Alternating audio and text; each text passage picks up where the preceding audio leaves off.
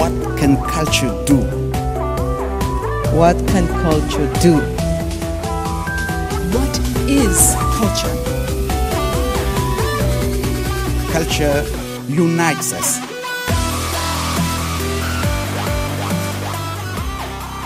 So, a very warm welcome to our breakout session on the yellow stage.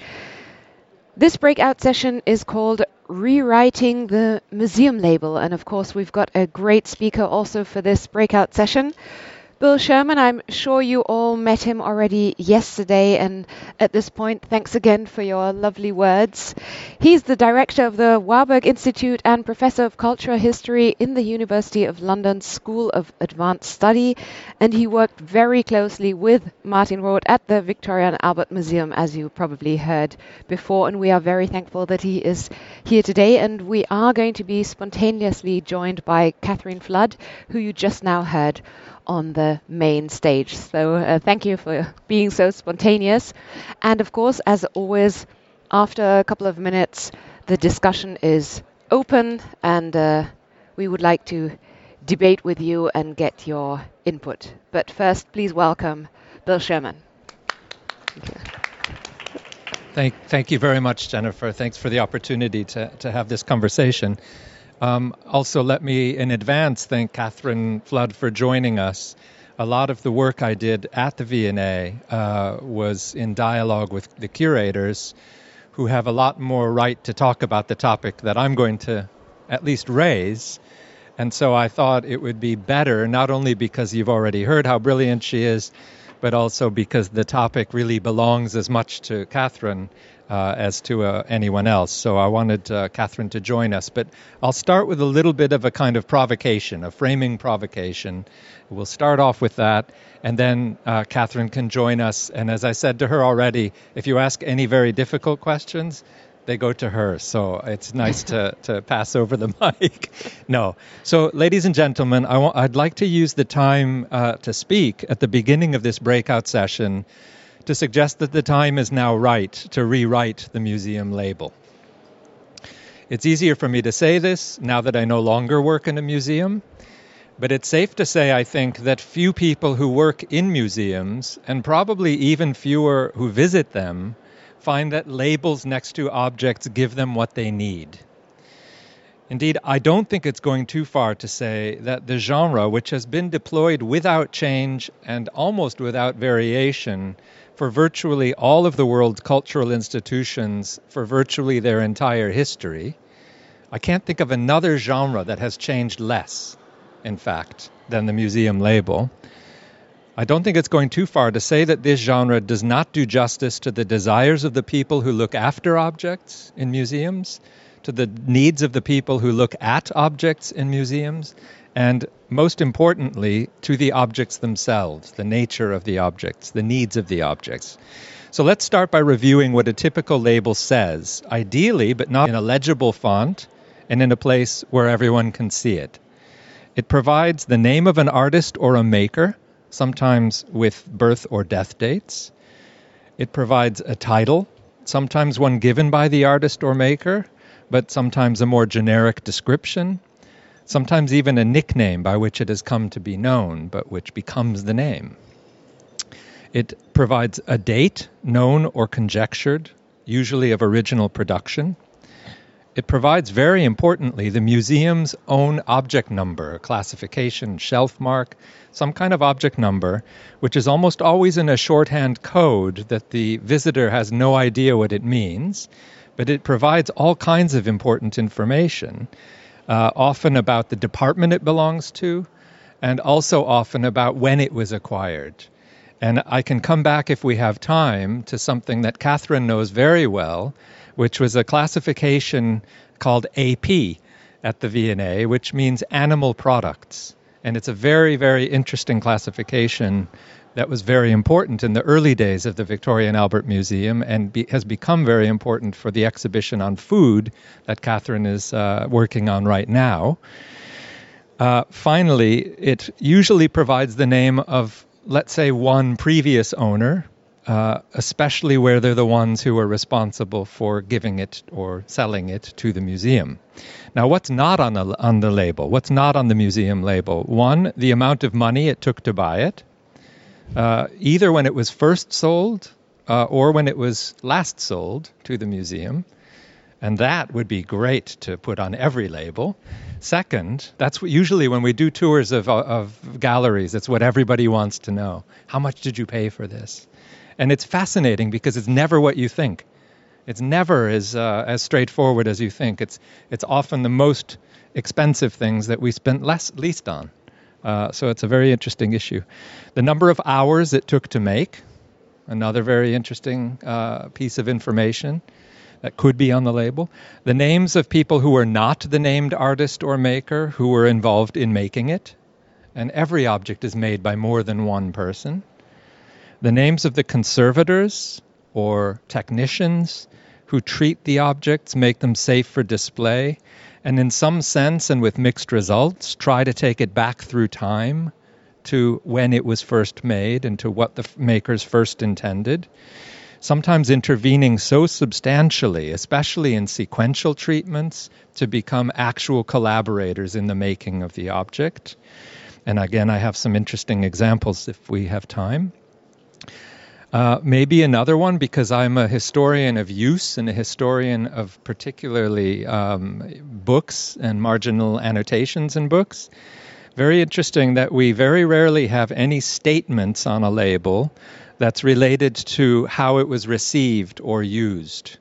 Um, and in a museum like the V&A, which was very much about objects designed not just for uh, fine art, but also decorative, applied industrial arts, that's crucial. That is what the object is until, as Catherine says, in some ways, it enters the museum when it is no longer used. Uh, another thing it doesn't have usually is the languages spoken by many international visitors. It's usually in the one language of the National Museum. Um, what I think is probably important in these cases is it's often not in the language of the people who made it or for whom it was made. Uh, also, with surprisingly few exceptions, nothing interactive or digital on a label. Cooper Hewitt's uh, Bloomberg pen is a good example of something starting to use digital technology. No questions. How often do you find a question on a, a, label? They're supposed to provide the answers. Um, very few questions. Sometimes a question mark, but very few questions. Uh, and then finally, and this came up, I think, in the conversation to, that we just heard, no other collections where the same objects are held or where related objects are held. Let's say this is one of two of something and it's related to something else. Very few uh, interconnections between institutions on labels. So, where does that leave us? Uh, it's clear, I think, that museum labels could say all kinds of things that they do not currently, for whatever reason, say. But I want to suggest that rewriting the museum label involves more than just adding information like prices or collaborators, more than giving credit to conservators, more than translating it into foreign languages, more than slapping a QR code on for visitors with their smartphones. It requires us, I think, to rethink what museum objects are, and in particular, allow us to present and appreciate them as more than one thing. So, museum labels do more than just identify the object. They usually serve in the context of a gallery or of an exhibition. I'm looking at our Europe galleries that we launched in 2015. They usually serve as an exemplary instance or a particularly good example of something, of one thing that they are there to show you. Picasso's drawing technique, 19th century spoon technology, 16th century Bibles, Cycladic figurines, whatever it is they're supposed to be, this is a really good example. But of, ca- of course, if my time working with more than 2.3 million objects at the V&A, more than 100 curators, more than 50 conservators, taught me one thing, it's that objects are always more than one thing. Um, a very good example, just right off the bat, to, to give you a, put down a marker for a discussion, is that the V&A was actually part of something bigger called the South Kensington Museum, which was run by a department in the government called Science and Art. The Science and Art Department spawned two museums, the V&A and now what is called the Science Museum across the street, but it was originally one collection. So what's interesting is, is at the V&A we had collections related to music. They had collections related to music. We sometimes have the same object, but exemplifying completely different things. In their case, about the history of technology. In our case, the history of design manufacture. So it's a great example where even across the street, we have objects that were once part of the same collection, uh, but now exemplify opposite things. Um, now, the last thing to say then is how might we rewrite the labels to give more agency to the artists, to the curators, to the visitors? Uh, I have some ideas, but I would be very happy to hear from other people who have heard particularly interesting examples or indeed used different examples themselves because uh, as I said it's a it's a area of museum practice where there's very little experimentation relatively little experimentation and I think it would be really great to hear this. So I have uh, a couple of different examples that maybe we can tease out in the in the conversation but I hope that gets us off to a start and I hope Catherine you'd be willing to join us as I said, to uh, speak with more authority at least about what curators uh, with labels actually can and cannot do. um, I have one question. Yeah. Do you feel like there is something that you would like to see on every label, or do you feel it would have to be very individual for every, either for every institution or for even every object? Um, one thing I would like to require is that there be more than one label for every object. Okay. So that's the first thing I would I would do. I don't, in a way, I think as you say it, it depends on the purposes and on the object. Um, but there's there's always more than one thing to say, and more than one thing for, for one more than one way for it to matter. And I think one way of forcing that is to go simply from one to two. Okay. And that would be a, a start.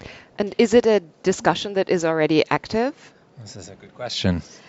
Um, yes, definitely. I mean, I think to to begin with, every object in its particular context, in whatever gallery or exhibition it appears in, has to have something different said about it every time it's it's brought out. Right. Um, I think the uh, the other thing to say is that you can't write a book about every object and put it on the wall and expect people to read it. Right. Um, people have fatigue when they're in a, a, gallery situation about how much information they'll take on board. So in each scenario, you kind of select. Um, what you're going to say. Um, but talking about the two labels, I just want to give one example again from the Disobedient Objects exhibition, because um, I think we were kind of very concerned that we didn't want to take people's objects as, as a museum and then assume the authority to then tell everybody about them. Mm-hmm. Um, but at the same time, we did want to, the exhibition to have a narrative. So we had a dual label system. We had grey labels with the kind of key curatorial text that mm-hmm. we wanted to communicate. Um, and then we gave the person who'd made or used the object exactly the same word count. Um, but apart from sticking to the word count, we committed not to censoring what they said. Um, and I think that kind of brings up to me what's one of the most important questions about labels is who writes them and mm-hmm. where does that authority come from mm-hmm. um, and also what kind of voice do we do we have as institutions and I think the kind of standard curatorial voice can be very neutral and quite dull mm-hmm. um, and one thing I enjoyed about the labels and disobedient objects was that there were so many different tones and emotions brought in um, by doing that. So that that was a an interesting experiment. And have you ever experienced uh, any objects without any labels at all? Okay. Yes, um, I think that's been an interesting experiment, and in some ways can be equally effective to the opposite, which is providing ten labels mm-hmm. for one object. On the other hand, uh, we were talking about this earlier, there's a danger in that case of being quite elitist in assuming that you know this is the the old tradition really from I suppose 19th century where well really you ought to know what this is. And so there's a danger that if you come to something with no label and you don't know what it is that you feel y- you're left out or you've missed the point. I mean on on the other hand I've seen sometimes experiments where labels have been swapped around, or it isn't clear what uh, which object and which label match. And I think that's an interesting experiment because one of the joys uh, that a lot of the labels take away from the visitor is this curiosity, this question: What am I looking at? What this curiosity. Uh, label is not a genre in general to provoke curiosity. It's almost to take it away or to answer. Uh, so I like the idea, but again, the, as long as there isn't this danger that we're um, seen to be assuming you should know what it is. Uh, no, I, I was thinking of, uh, especially if you if you may have um, very modern objects or, Yeah. or unknown objects that you can't really identify. That maybe it could be something to to just experience the art and and have your own view of what you think it is or what it does with you, without being maybe told what you are supposed to be seeing. I think maybe you can do both. Um, I think for me, label writing is about giving people a jumping off point, uh, a way into the object without closing down the meaning of that object, which I think is very difficult to do in, in practice, but to, to start a discussion if, it, mm-hmm. if it can. And I mm-hmm. think that goes back to what you were saying about labels that ask questions, Yeah. and particularly with contemporary objects. Mm-hmm. I mean, I think something possibly you also need to talk about is this sort of idea of authority and where that comes from, and especially in an age where we're kind of constantly hearing about post-truth. Um, but yeah, to kind of yeah, for the, for the label to give a starting point. Okay, thank you. Any Can I- questions? before we Uh, jump in, yeah. can I just can I give you one, one quick example, which is um, something I wanted to mention, but I, I didn't want to use up more time and make you make me stop. So, so the the example that we uh, really had a blast with in the V&A right when I arrived, it was an experiment that um, we in the research department uh, decided to undertake because Neil MacGregor's History of the World in 100 Objects is such a standard now template for objects telling their histories, you know, object-oriented approach. And we were frustrated by it because partly because the V&A doesn't have so many obvious kind of star objects or it was a different kind of museum. But we also realized that we had a different approach to the object.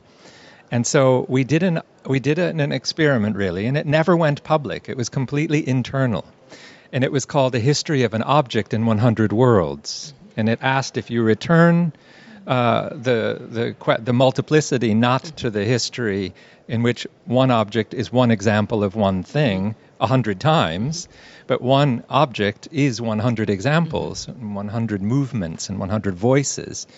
And so we did this extraordinary uh, series like Dragon's Den, where we had all of the uh, curators come and pitch. Or it wasn't just curators, it was anyone who worked in the museum. And we had security, we had maintenance, we had everybody come in. And usually it was their favorite object, but not always. And they told the most amazing series of stories. And they were limited to five minutes. And it was just extraordinary to see. But one of the most memorable examples was an object in the Europe galleries, which we've seen some pictures of uh, on that wall. And it was the curator who was responsible for the David Bowie and the Revolutions show, Jeff Marsh. And he showed this uh, image, this painting, and he said, uh, My presentation is basically uh, 100 labels. So he presented it to us. Of course, he didn't have time, so uh, being Jeff, he handed it out, and it was completely fully done. It was, it was already finished. Uh, but he had, a, he had a history of an object and 100 labels. And it was a brilliant example. Yeah. I just have to give one other example. Um, when a very um, dear colleague of mine retired, um, he gave a talk which was sort of a warning to young curators. Um, and he showed a series of labels um, from the past which had just got it absolutely wrong. Um, so there was a 19th century painting of a woman in a kind of cottage interior leaning over this wooden thing that looked like a crib. And the. Um, the label told you all about sort of maternity and the sort of the mother and the child in Victorian painting. Huh. But what they'd missed was that it was a trough for proofing dough and she was making bread. so sometimes we get it very wrong. Very wrong. Thank you. So I'm sorry, I, I can't top this. I'd just like to ask you one simple question. What is the what is the role of the audio? And again, you know, you go through an exhibition, it's very frustrating. It is the curator, apparently, who selects the objects that get the audio, and the viewer is often interested in quite different ones. Yes. And in fact, why don't all ex- exhibits in a special show have it? And with respect to the fuller labels that you've described, I would just ask you when you have a crowded exhibition, everybody is trying to peer at the labels. You don't get an opportunity to look, you know, you're studying the labels and not looking at the object or the painting. So, in a way, that defeats the object. Yeah, I mean, it, no, but the, the, the, question of, of the technology uh, of the label, I think, is a very good one. And again, it's surprising to me how much the world has moved on technologically, but with surprisingly few exceptions.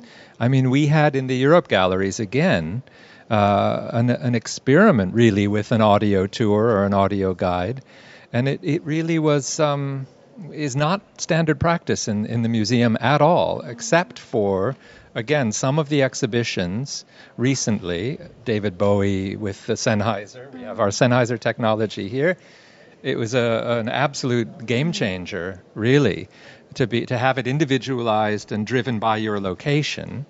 Uh, so at, at least that way. Whoops, I've just lost my technology. You you talk. I've lost mine. Um,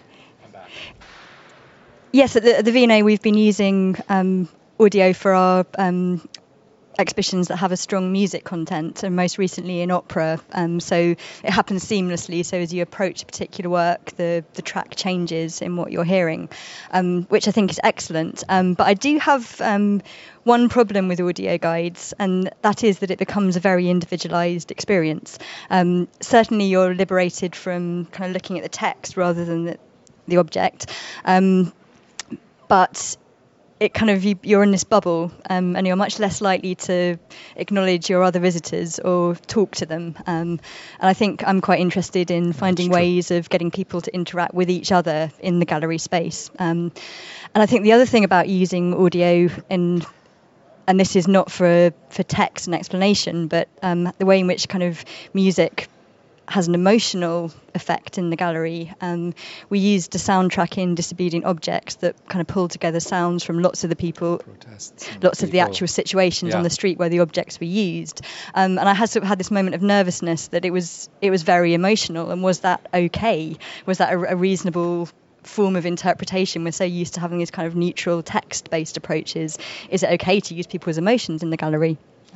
And, and can I add one more thing, which is uh, actually, first to say that at the end of the David Bowie, at the end of the Pink Floyd, um, the uh, end of Revolutions, there's one room where you take off your headphones and you watch. It was Woodstock, it was uh, video, and that made it a, a, final collective experience. And it was even more powerful, I think, because you've been in your private space, sharing individually, and then the other thing was to say that at the V&A they were developing when I left, and I don't know if it's being practiced yet, something very important, which is the ability to add audio files to the internal catalog system.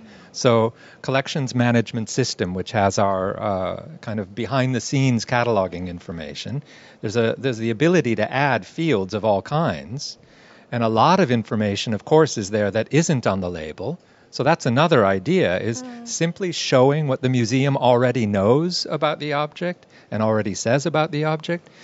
Easy to do. We have it all, all there in the computer system. But now we have the ability also, whether it's a curator, uh, a maker, you know, with um, many of the things we have uh, at the V&A, we're lucky that we have the uh, the makers and designers around and we can talk, but also people who owned it, people who used it, people who care about it, people who don't know what it is.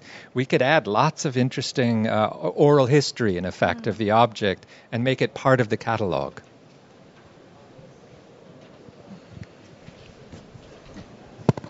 Yeah, thank you, so, thank you so much. Uh, that was really inspiring for somebody who works in the museum, and everybody knows this, of course. I would like to extend this slightly a little bit towards ethnographic museums.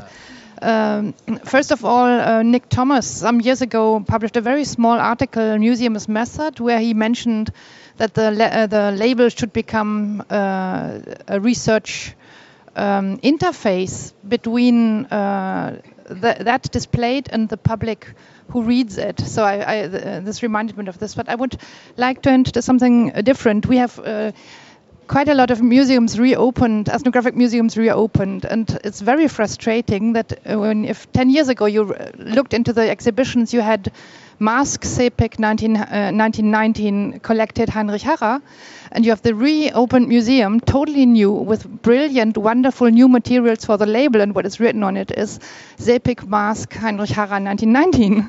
yeah, and this also reflects this non-synchronous carrying on of uh, not only wrong information about um, crutch versus uh, bread making, but uh, entire systems of wrong estimation of what we had seen in 1919. So I think the problem is much, it goes much further than just enriching the, the, uh, the, um, the information. Thank you.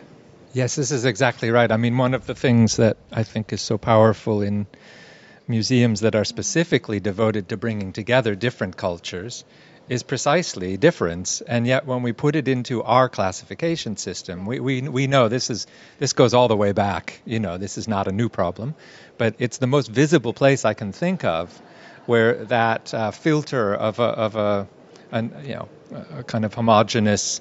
Um, in many cases, imperial or colonial context mm. makes it something when in fact the word for it would have been very different. This is why it's not just a matter of translating our label into Greek or Chinese or mm. whatever. That, that's often it's a translation of category. It's a translation of, of what the thing, what you're saying the thing is. That's much more complicated. Yeah. Yeah. I think there's huge potential for seeing exhibitions and gallery redisplays as moments of, of meaning making. Because mm-hmm. um, mm-hmm. when you start to put things on display, you start to get information back, which is fantastic. You know, I'm a poster curator, and suddenly something that you thought was anonymous, somebody else is telling you they know the author and it was their brother, and etc. Right. etc. Et and people have views about it, and you see you start getting this feedback, um, and you know, but it's, it's really important for that to be recorded and not just to stay in the curator's head. But then we ought to have a mechanism for doing that in real time and feeding it back into the exhibition. Do you feel like you are already on the on the right way, mm-hmm. on the right path? Um, or is it in your head? Is it? so has it already made like its I, way? Like I said, I don't spe- I don't work in the museum anymore, so um, easy for me. I think we're experimenting with things like the um, single object in 100 yeah. stories um, and with doing dual dual labels. I think we're we're at least starting to experiment and play with it. Okay.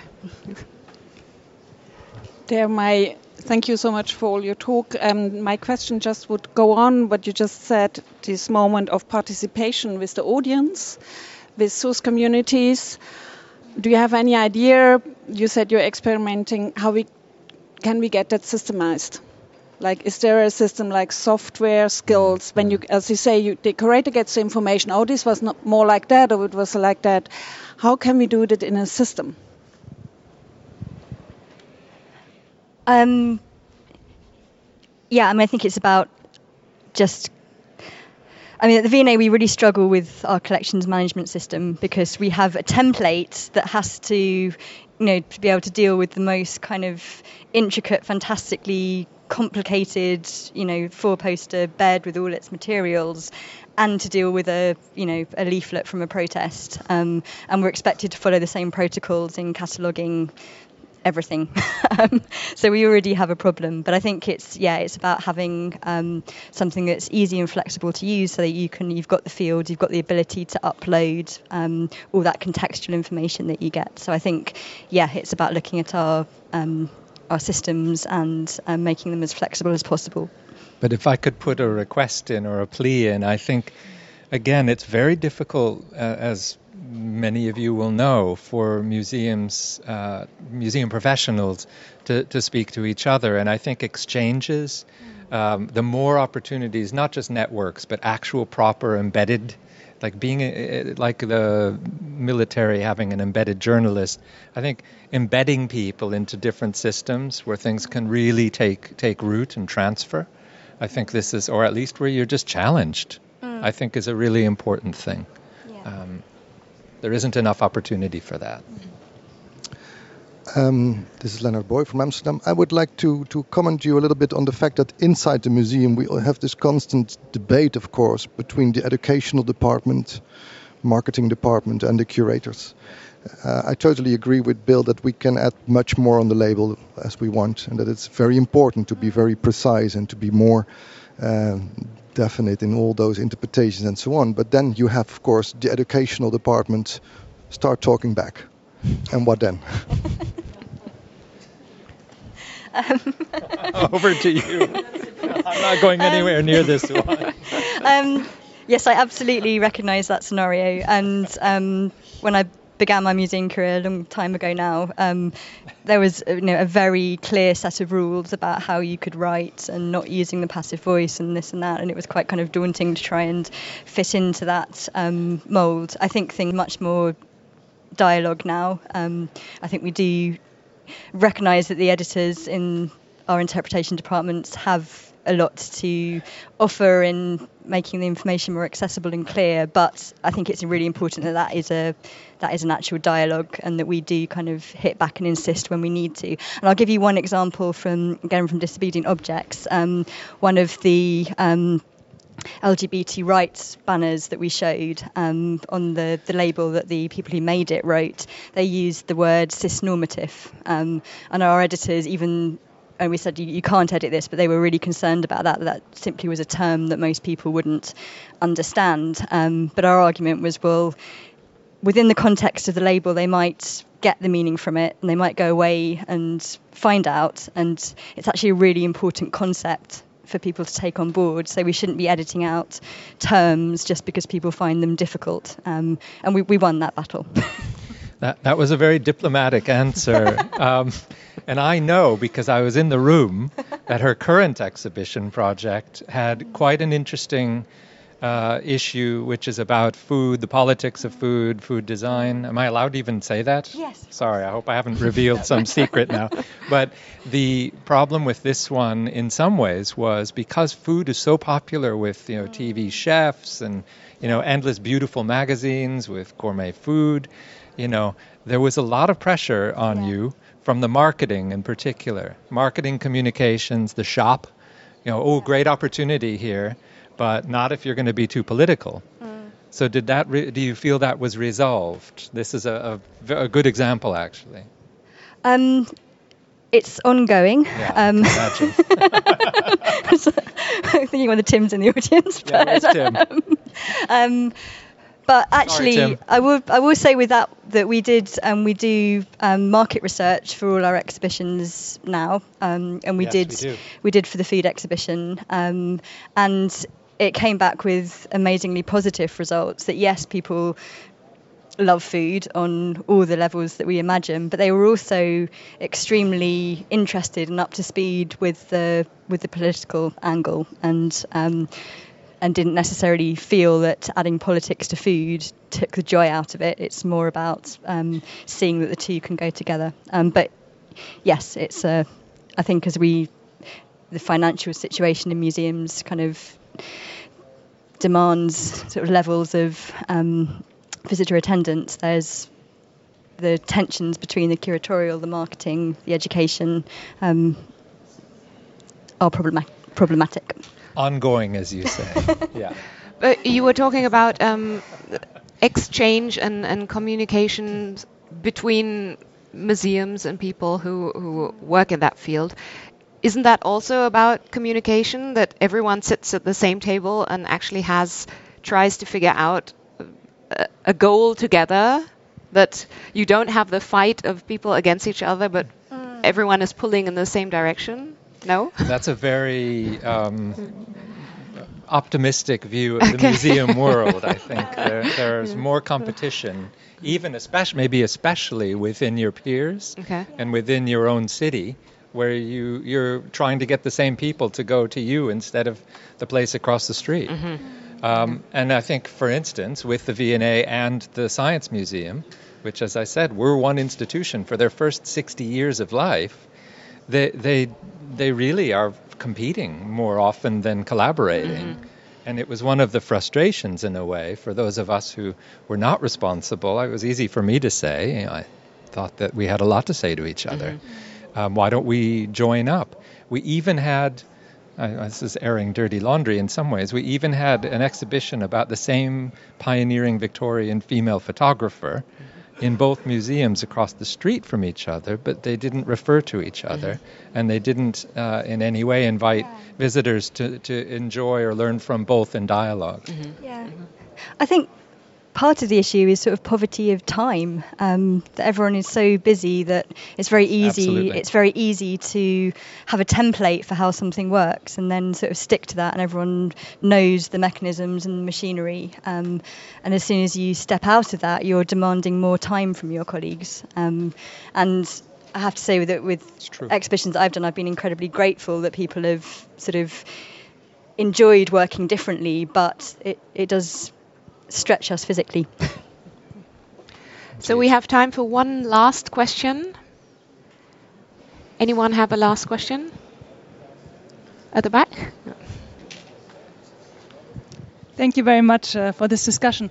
Uh, we talked a lot about the objects. I have a question about the makers of the objects and, and their information on the label. So you mentioned sometimes you have birth dates and death dates, but in some museums you put also the, the locations or the place of birth. Or, and um, I was thinking also about the discussion yesterday about art and nationalism. Sort of what does it bring to us to, to, to, to add this information, and how much information do you think there should be about the the, the artists or the creators of the objects? Uh, This is more your territory.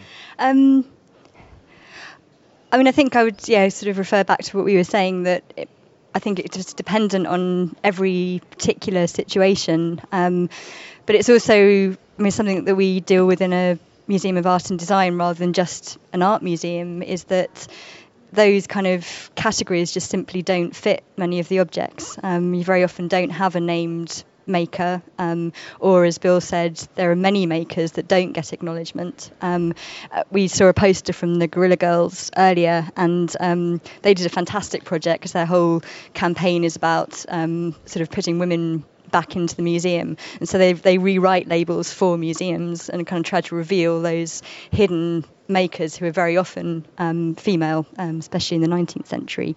Um, I was going to just add, I think it's very interesting that not only where the person is from, but I think in a lot of cases, I think of Russia in particular, lots of examples that are so important, but also where is the person, where where is the work situated kind of conceptually, what are the models?